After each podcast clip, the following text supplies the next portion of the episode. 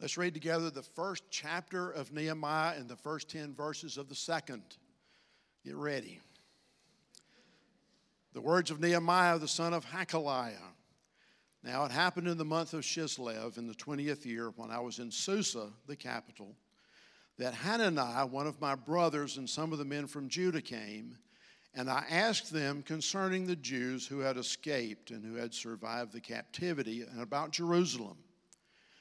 And they said to me, The remnant there in the province who survived the captivity are in great distress and reproach, and the wall of Jerusalem is broken down, and its gates are burned with fire. When I heard these words, I sat down and wept and mourned for days. And I was fasting and praying before the God of heaven. And I said, I beseech you, O Lord God of heaven the great and awesome God who preserves the covenant and the loving kindness for those who love him and keep his commandments.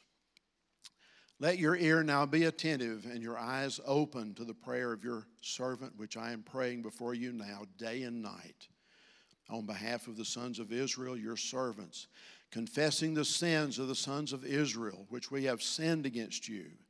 I and my father's house have sinned and we have acted very corruptly against you and have not kept the commandments, nor the statutes, nor the ordinances which you commanded your servant Moses. Remember the word which you commanded your servant Moses, saying, If you are unfaithful, I will scatter you among the peoples. But if you return to me and keep my commandments and do them, Though those of you who have been scattered were in the most remote part of the heavens, I will gather them from there and I will bring them to the place where I have chosen to cause my name to dwell. They are your servants and your people, whom you redeemed by your great power and by your strong hand. O Lord, I beseech you. May your ear be attentive to the prayer of your servant and to the prayer of your servants who delight to revere your name and make your servant successful today and grant him compassion before this man. Now I was the cupbearer to the king. And it came to pass in the month of Nisan, in the twentieth year of King Artaxerxes, that wine was before him, and I took up the wine and gave it to the king. Now I had not been sad in his presence, so the king said to me, Why is your face sad, though you're not sick? This is nothing but sadness of heart. Then I was very much afraid, and I said to the king, Let the king live forever. Why should my face not be sad when the city, the place of my father's tombs, lies desolate and its gates have been consumed by fire? Then the king said to me, What would you request? So I prayed to the God of heaven, and I said to the king, If it please the king, and if your servant has found favor before you, send me to Judah, to the land, to the city of my father's tombs, that I may rebuild it. And the king said to me, the queen sitting beside him, How long will your journey be? And when will you return? And so it pleased the king to send me, and I gave him a definite time. And I said to the king, If it please the king, let letters be given to me for the governors of the provinces beyond the river, that they may allow me to pass through until I come to Judah. And a letter to Asaph, the keeper of the king's forest, that he may give me timber to make beams for the gates of the fortress which is by the temple, for the wall of the city, and for the house to which I will go. And the king granted them to me, because of the good hand of my God was on me. Then I came to the governors of the provinces beyond the river and gave them the king's letters. And now the king had, had sent with me officers of the army and horsemen. When Sanballat the Horonite and Tobiah the Ammonite official heard about it, it was very displeasing to them that someone had come to seek the welfare of the sons of Israel. This is the word of the Lord. Thanks be to God. Let's pray together.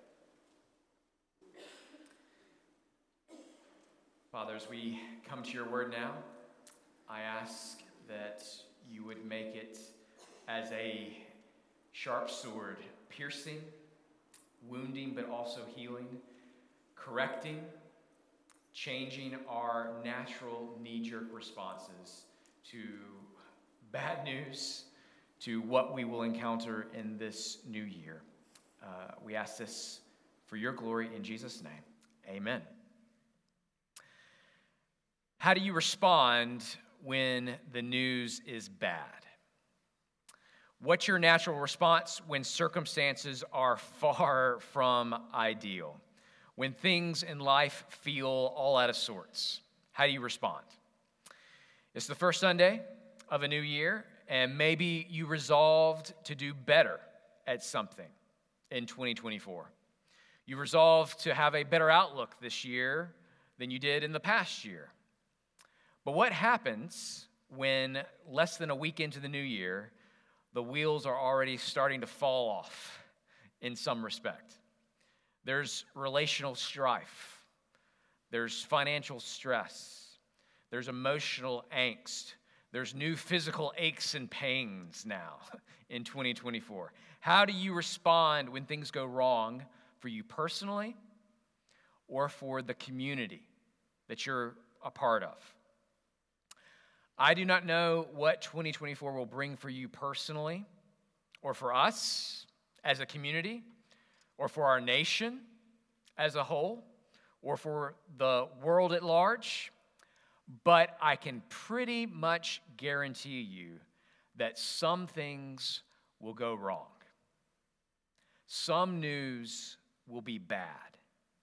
Some relationships between individuals and between whole nations will fray. Some relationships won't survive 2024. Some allies will sour on their support for one another. The money won't be there to do everything you want to do or everything our leaders want to do. There will be emotional stressors for us all in the year to come. There'll be unexpected health declines and health scares in the year ahead. There'll be bad news that no one saw coming in 2024. How will you respond to it? We largely don't get to, get to determine what times we'll see any more than we get to determine what weather we'll have. All we get to determine is how we will respond to the times and the weather we're given. What, what will we do? Will we pout and complain, wishing it had happened to someone else? Will we wallow in self pity because our times were hard and our weather was rainy? Or will we respond by clothing ourselves with something that can stand up to the weather? Something that resists the storm? Will we, like Nehemiah, clothe ourselves with the very best response to bad news prayer. Prayer. Like Nehemiah, will we make prayer our natural response when things go wrong in 2024? When the family budget isn't to our liking? When the church budget isn't to our liking? Just a heads up, I plan to talk a good bit about the church budget in this Nehemiah series because Nehemiah talks a good bit about it, calling God's people to give in old ways and new. There are callbacks to the old standard of tithing here, but there's also calls to acts of generosity that the people have never seen before. We'll have time later in the series to talk about giving and the new way we're going to give here as a church with every cent sent in this year. But today, we're talking about prayer. That's the way Nehemiah begins prayer. How do we respond when the news is bad? How do we respond when the work of God seems to languish? Nehemiah's first answer pray. Pray. You pray. Yes, you pray. Whether you came in here a committed follower of Jesus or a completely uncommitted follower of anything or anyone, you need to hear this message today. Committed or uncommitted, you already know that prayer is a real gut level response. You know that prayer is a better response than many of your other natural responses to bad news. It beats all your griping and complaining. Prayer beats all your worrying and wallowing in self pity. I think you already know that prayer beats all your other bad news responses hands down. And after our time in Nehemiah today, my prayer is that your new natural response to bad news will become one of prayer, even if it's never been that way for you before. Now, we've got a lot of text to cover, a chapter and a half to cover this morning. I've got eight headings to help us keep moving along. So if you fall out somewhere along the way listening, it won't be long before I'm on to the next heading and you can jump right back on the train of thought. If you're taking notes, give yourself space for eight headings, and the first is this the wrong news. We see that in verses 1 through 3. The wrong news. Look, look again at verse 1. In verse 1, Nehemiah tells us who he is, where he is, and when he is. He's in the Persian Empire's capital city, Susa, during the time of the Jewish exile from Judea. The Babylonians, remember, carted off all the people into exile in 586 BC, but they didn't last too long. The Persians came in after them, conquering the Babylonians, and under the Persians, some of the Jews begin returning. Verse 2 tells us that a remnant of Jews coming out of exile have returned to Jerusalem, but their situation is pretty dire. The news from Jerusalem isn't good, it's bad. Look at verse 3.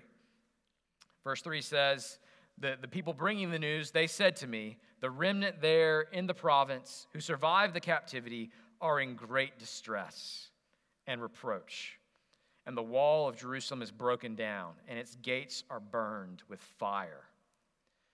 Jerusalem is still very much a desolated and defenseless city, probably looking much like a bombed out town after the Blitz, still. The daily lives of people who've returned, therefore, are still full of great distress. Distress and reproach, verse 3 says. At this time in history, Jerusalem is like a test case for the broken windows theory. Have you heard of the broken windows theory? Do you know that? It says that a building with a broken window that has been left unrepaired will give the appearance that no one cares and that no one is in charge. That's the situation in the city. Jerusalem looks like no one cares, like no one is in charge. The broken windows theory says that little signs of brokenness and disorder lead to more brokenness and disorder, often lead to bigger signs of brokenness and disorder. A little trash left by the road signals that no one cares about this place, inviting more litter and greater acts of littering. All of a sudden, there's a washing machine there as well, right? Jerusalem at this time is like a huge broken window that no one is fixing. There are broken buildings and walls and gates everywhere you look. Instead of a place God loves, Jerusalem looks like a place that no one loves. The city looks like a place no one cares about, especially the God of Israel. That's part of the reproach. The news from Jerusalem is all wrong, but Nehemiah's response is absolutely right. We've seen the wrong news. Let's see now the right response. Verse 4 the right response. When I heard these words, when I heard the news, I sat down and wept and mourned for days, and I was fasting and praying before the God of heaven. Nehemiah's response to the bad news is to go before the God of heaven in prayer and with fasting. This response is a far cry from the Stoic, who maintains an emotional detachment from what goes on in the world around him. The Stoic doesn't engage any more than a shrug in the plight of others. Oh well, what will be, will be. It is what it is, says the Stoic. I'm not going to engage with it. It is what it is. Maybe you know a stoic or two. Maybe you've been tempted to shake a stoic or two. Engage, feel something. Come on, engage. We all know that a stoical response is not an emotionally healthy one, it's also not a helpful one. It's not only a repressive, repressive on an emotional level, but it's also, deep, also deeply unsatisfying on a human level. Deep down, we want to engage and be engaged with. We want to empathize with others and have others empathize with us. When we're grieving, we naturally want others to grieve with us. When we're rejoicing, we want others to be happy with us. The response of the Stoic is innately unsatisfying. But you can also go too far in the other direction. You can fall off the other side of the donkey. What if Nehemiah's response to the bad news was only emotions and feelings? What if all he did was take upon himself all the feelings of distress and reproach for all the Jews in Jerusalem? It would have been like taking on heavy emotional burdens on his shoulders, just bearing them. Under such heaviness, he would sink. We would all sink. We all sink into the bog of despair. We all sink unless we have somewhere to cast our burdens. Unless we have someone who is greater than we are who can carry the load for us. And that's exactly who we have in God and what we have in prayer. In prayer, the heart has found its release valve. In prayer, our overflowing cup can be poured out on someone who can take it, someone who can take it all, who can take our every emotional burden and not experience any emotional fatigue. You try to make someone else that person. You try to make someone else a God a God of another person, offloading all your emotions and burdens on them, there will be fatigue. But in prayer, you cast all your cares upon God, and it does not fatigue him even one little bit. You cast your cares upon him, and he still cares for you. It does not end. It's the wrong news in verse 3, but it's the right response in verse 4. When Nehemiah turns to God in prayer, it is the right response. We see that he doesn't fall off into the ditch of stoicism on the one side, refusing to engage, nor does he fall off the donkey on the other side into the ditch of despair, bearing all the burdens himself. Nehemiah takes the right response, the one of prayer, feeling the cares deeply, but also casting them completely upon the Lord. And as we'll see in a bit, this is the road that leads to real positive action. You might think prayer leads to passivity, but it doesn't. You might think that a person saying that they're going to pray for something is just religious shorthand for saying, I'm not really going to do anything about that. I'm going to pray, but I'm not really going to do any action. But for Nehemiah and for us, prayer paves the way to positive action. Prayer p- paves the way to be active, not passive. If Nehemiah had responded like the Stoic, then he'd be passive passively refusing to engage with the brokenness of the world and the plight of his people. If he had responded entirely emotionally, then he'd probably be passive as well, sitting in the dark, in the darkness of depression and despair, unable to do anything. But by responding in prayer, Nehemiah girds himself for action. Bold action that we'll see in chapter 2. But for what remains of chapter one, we're not just told Nehemiah prayed, we get to see the actual contents of his prayer. We can see how Nehemiah prays under this third heading the confession of faithlessness. The confession of faithlessness. We see this in verses 5 through 7. Look at verse 5. This is what Nehemiah prayed. I said, I beseech you, O Lord, God of heaven, the great and awesome God, who preserves the covenant and loving kindness for those who love him and keep his commandments. Let your ear now be attentive and your eyes open to hear the prayer of your servant, which I am praying before you now, day and night, on behalf of the sons of Israel, your servants, confessing the sins of the sons of Israel, which we have sinned against you. I and my father's house have sinned. We've acted corruptly against you and not kept the commandments, nor the statutes, nor the ordinances which you commanded your servant Moses. I think it should be more amazing to you and me than it is that we can read someone's intimate, heartfelt prayers of two and a half millennia ago, and those prayers still be understandable to us.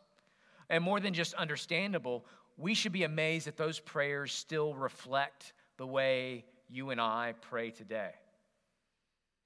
Don't we also, by some inner intuition, begin many of our prayers with praise, like Nehemiah, praising the great and awesome God for this and that, for who he is, what he's done? Don't we also very quickly and naturally often move to confession? like Nehemiah, confessing the sins of our community, confessing our own sinful neglect of God and his commandments. Nehemiah does here what we know in prayer we must also do. We must own our sin before God. We must own our failure to do his will. We must own our rebellion. The first step to recovery is admitting you've got a problem. The first step toward redemption is owning you've gone astray. Isn't this what we want from our children? My children mess up, and I'm not expecting them to fix it or try to justify to me why they did what they did when they messed up. The first thing I'm wanting is for them to own it to confess, Dad, I messed up. Please help me. I messed up. That's what Nehemiah is doing here. In prayer, he's saying, I and my father's house, along with all the sons of Israel, have messed up. We've all acted very corruptly against your will and against your word. We've been faithless I've been faithless, but I want to change. I wonder this morning as we begin a new year can you say the same thing? Can you pray that as this new year begins? I've been faithless, but I want to change. I've been faithless in my living. I've been faithless in my finances. I've been faithless in even caring whether I was neglecting your will or not. But Lord, I want to change. If, like Nehemiah, you can own it, there is great reason for hope. And that reason for hope is found in our next heading. We've seen the confession of faithlessness. Now let's see the acknowledgement of faithfulness. Verses 8 through 10. The acknowledgement of God's God's faithfulness. When we are faithless, God remains faithful. That's a truth we see throughout Scripture. That can be a great cause for hope, but also a great cause of dread. Because God's faithfulness extends to this to keeping his word to punish those who self destructively persist in their rebellion against him. We see that in verse 8. Look at verse 8. Remember the word which your, you commanded your servant Moses, saying, If you are unfaithful, I will scatter you among the peoples. God is faithful to his promise to scatter among the nations his unfaithful people. In verse 8, God's faithfulness extends to his promise to punish, but thankfully, God's faithfulness also extends to his promise to redeem. Look at verse 9. But if you return to me and keep my commandments and do them, though those of you who have been scattered were in the most remote part of the heavens, I will gather them from there and bring them to the place where I have chosen to cause my name to dwell. By quoting this promise in prayer, Nehemiah is acknowledging God's faithfulness. He's quoting back to God his own promise, his promise to faithfully bring back those he scattered among the nations. Again, far from being passive and just accepting the situation, Nehemiah is actively marshaling his arguments before God in prayer. In prayer, Nehemiah is appealing to the Word of God, to the promises of God, to the character of God. God must welcome prayers like these because we see them all over Scripture. They're everywhere in Scripture. Lord, because of your promise, because of your steadfast love, because of your character, because of your glory, for your name's sake, please act. Do this, O Lord.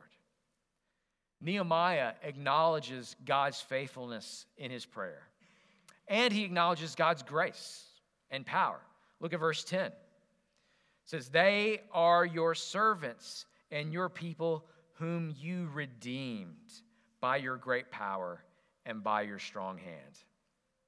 Nehemiah owns his great sin and his people's great sin, but he also owns his great Savior. God is the Redeemer of his straying servants. By his great power, by his strong hand, he faithfully brought them out of captivity, and he will faithfully bring them back home again. It's after all this confession of faithlessness and acknowledgement of God's faithfulness that Nehemiah finally asks for something in verse 11. Look at verse 11. In verse 11, we see our fifth heading the needful request. Verse 11, the needful request. Verse 11 says, O Lord, I beseech you, may your ear be attentive to the prayer of your servant and the prayer of your servants who delight to revere your name, and make your servant successful today, and grant him compassion before this man. Now I was the cupbearer to the king. Nehemiah's only request is one of action. Make me success, successful today and grant me compassion in the eyes of this man. And, oh, for just a little context, Nehemiah adds, I'm the cupbearer of the king. That's the man I'm talking about. Nehemiah slides that bit, last bit in so that we know who he's talking about and just how big the stakes are. The man Nehemiah is praying for is the Persian emperor, Artaxerxes. Remember, it was during the reign of Artaxerxes' father that Esther dared to enter into the court of the king without being summoned. And unless it pleased the king to extend his scepter to her, it would have been off with her head. So, the stakes for displeasing the king are, shall we say, rather high. The stakes are high. Esther prayed and fasted before her bold action with Xerxes. Nehemiah fasted and prayed before his bold action with Artaxerxes. Nehemiah prayed for success in a court of very high stakes. He prayed for compassion to be found in a king's heart. Now, you might be asking yourself, why would Nehemiah appeal to God in a matter that was up to the completely independent and autonomous decision of a king? Why appeal to God? Because God's control extends even to the independent and autonomous decisions of kings. Perhaps Nehemiah knew Proverbs 21 1, which says, The king's heart is like a channel of water in the hands of the Lord. He, the Lord, turns it wherever he wishes. Nehemiah prays to God because he knows who really makes the final decision here. It's not the king, it's the one who guides the heart of the king, like channels of water in his hand. He knows that persistent prayers in God's ears are more effectual than persuasive arguments in the ears of the king. Nehemiah knows that persistent prayers are better than persuasive arguments because God is the one who holds the key to every heart. If you've ever prayed to God for someone's salvation, I hope that you have. If you've ever done that, you've ever prayed for someone's salvation, then you have intuited this truth already. When we pray to God, we pray to Him because He's the one who makes the real difference in the heart. We pray to God because God is the real persuader, not us. God opens spiritually blind eyes, He's the one who turns on the light. We can't do that. Nehemiah prays persistently because he knows that's the very best thing he can do. Going to the one who can open doors that no one can close, who has all things in his hands. As Nehemiah prays, guess what? The doors begin to open. We see that in chapter 2. In chapter 2, we see God answering Nehemiah's prayers by opening up an opportunity. And that's our sixth henny the opening opportunity in verses 1 through 4. The opening opportunity. Verse 1 says, And it came about in the month of Nisan, the, and in the 20th year of King Artaxerxes, that wine was before him, and I took up the wine and gave it to the king. Now I had not been sad in his presence.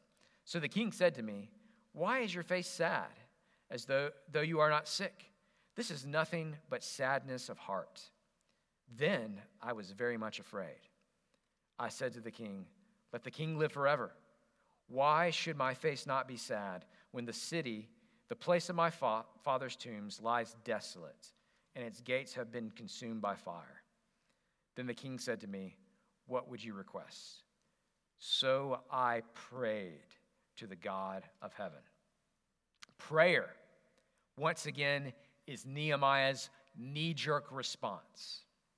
God opens the door of opportunity for Nehemiah to speak directly to the king about what's grieving him and God opens the door in such a way that it's the king himself who brings it up and asks Nehemiah point blank what he wants. But even so, Nehemiah is nervous. Nehemiah says, I was very much afraid. It's one of those moments your whole life seems to hinge upon, and Nehemiah knows it. It's such a weighty moment Nehemiah says, I was very much afraid. But his fear did not keep him from doing two things it didn't keep him from praying, and it didn't keep him from speaking up. It looks like he did them both at the very same time together. I know I've had similar experiences, and I imagine you have too. Experiences when you know it's a pivotal moment where you must act but you are also praying to the God of heaven as you do it. Maybe you're taking the big test, and as you're taking it, you're praying. You're taking your driver's test, and you're praying around every turn. Or perhaps you're praying as you swerve, nearly missing hitting that car. Thank you, Lord, for protecting me. Or as a parent, parent, you're responding to your kid, and you're praying as you're responding, Lord, give me patience. or for me, many times, I've been in a conversation with a stranger who has just opened the door, often unintentionally, for me to talk about Jesus. And I'm praying in that moment, even as I am speaking to them. Or as someone seeking my counsel as a pastor, they're sharing a situation and I'm responding. I'm often pulling a Nehemiah in that moment. Half of me is answering, but the other half is praying. I'm praying for the situation, and I'm praying that God would give me something helpful from Him to say. That my pastoral instincts would be one accord with God's heart. If you've been a Christian for some time, I imagine you've had this experience before praying to the God of heaven even as you're responding and acting. If you haven't known that Nehemiah like response before, well, you've got something to look forward to. it's, it's coming, it's probably coming. In response to prayer, Nehemiah saw God fling wide an open door to make a request of the king. It was scary, but Nehemiah was prayerful. He was obedient. Nehemiah makes his request even as his heart is praying to the God of heaven. And as a result, we see the surprising provision. That's our next heading the surprising provision of verses 5 through 9. Look at verse 5. Then I said to the king, If it please the king, and if your servant has found favor before you, send me to Judah, to the city of my father's tombs, that I may rebuild it. Then the king said to me, the queen sitting beside him, How long will your journey be? And when will you return? So it pleased the king to send me, and I gave him a definite time. Nehemiah prays, and the king's response is just so. When are you coming back? It's a pretty great response. When are you coming back? And just like that, Nehemiah is free to go and do all that God has put in his heart. God has given the king the compassion Nehemiah prayed for. And God also grants a generosity beyond what Nehemiah requests. Look at what Nehemiah asks for. Verse 7 He asks of the king, Please give me letters for the governors of the provinces beyond the river, that they may allow me to pass through until I come to Judah. And let a letter to Asaph be written, the keeper of the forest, that he may give me timber to make beams for the gates of the fortress which is by the temple, for the wall of the city uh, for the wall of the city and for the house to which I will go. And the king granted them to me because the good hand of my God was on me. Then I came to the governors of the provinces beyond the river and gave them the king's letters. Now the king had sent with me officers of the army and horsemen. Nehemiah asked for letters of transit. He asked for letters granting him timber to rebuild. But above and beyond that, Nehemiah also gets a military escort on his way back to Jerusalem. God provides, and he provides in surprising ways. It, his, his provision is surprisingly lavish. I imagine that Nehemiah might be somewhat dumbfounded that it all went so well for him. I've had moments of genuine surprise when in a meeting or a project or a conversation, just surprised that it went so very well. I was praying for this thing, but in my heart of hearts, was I really expecting it to go as well as it did? It surprised me. In a broken world, we should be more surprised than we often are that so many things go so well. God often provides in ways far better than we can foresee. But just because God's provision for his work is often lavish, it doesn't mean that his work will go unopposed. That's what we see in verse 10 as we come to our final heading. We, we've seen the surprising provision, verses 5 through 9. Now we see the unsurprising opposition, verse 10. The unsurprising opposition. There's these two characters, verse 10. Uh, uh, the, one guy, I won't say his name, and the other guy's Tobiah. And uh, they both hear about what's going on. And what does it say? They're very displeased They were very displeased to hear that someone had come to seek the welfare of the sons of Israel. Here is where we need to recalibrate. We need to recalibrate our expectations. Just because the work is the Lord's does not mean we get to do it unopposed. Just because the mission of the church is Christ's mission doesn't mean there won't be roadblocks. There will be.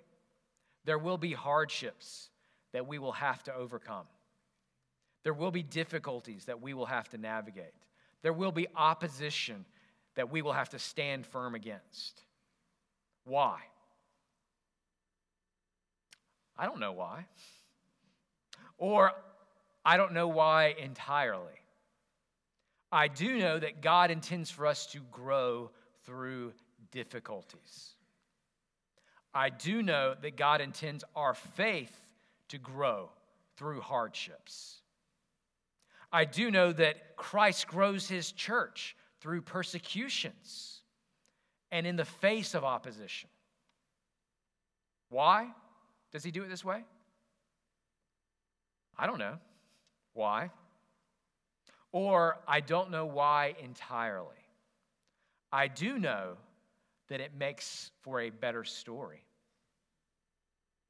We're going to dive into the story of rebuilding Jerusalem and rebuilding the walls next Sunday.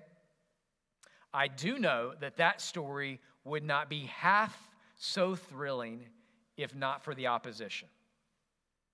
Remove the tension, remove the opposition, remove the villains from the story, from this story, or from any Disney film you've ever seen, and you don't have much of a story left after that, do you? Remove the tension, remove the opposition, remove the villains. Without the storm, there are no adventures of the Swiss Family Robinson. Without the bad weather, we've far less appreciation for the sunny days. The most memorable sunny days of my life were spent in North Yorkshire because the weather often had to break for the sun to unexpectedly come shining through. And a real Yorkshireman will tell you there is no such thing as bad weather, only bad clothing. There's no such thing as bad weather, only bad clothing. Church, clothe yourself in prayer in 2024. And you will be prepared to grow and attempt great things for God, whatever weather may come. Father, may you write this large upon our hearts in good things and in bad things. May our new natural knee jerk response be prayer. May we pour our hearts out to you, knowing you are one who cares for us. You are the one who is able to work all things after the counsel of your will. Your heart is for us and for our good. May we entrust our cares. May we take off our burdens and gladly leave them at your feet. Lord, may you, you make this our response to whatever comes, whatever weather comes in this new year. May our response be one of pouring our hearts out to you in prayer. And in response, may we feel a peace that surpasses all understanding. Lord, may you work this in us by your grace and for your glory. We ask it in Jesus' name. Amen.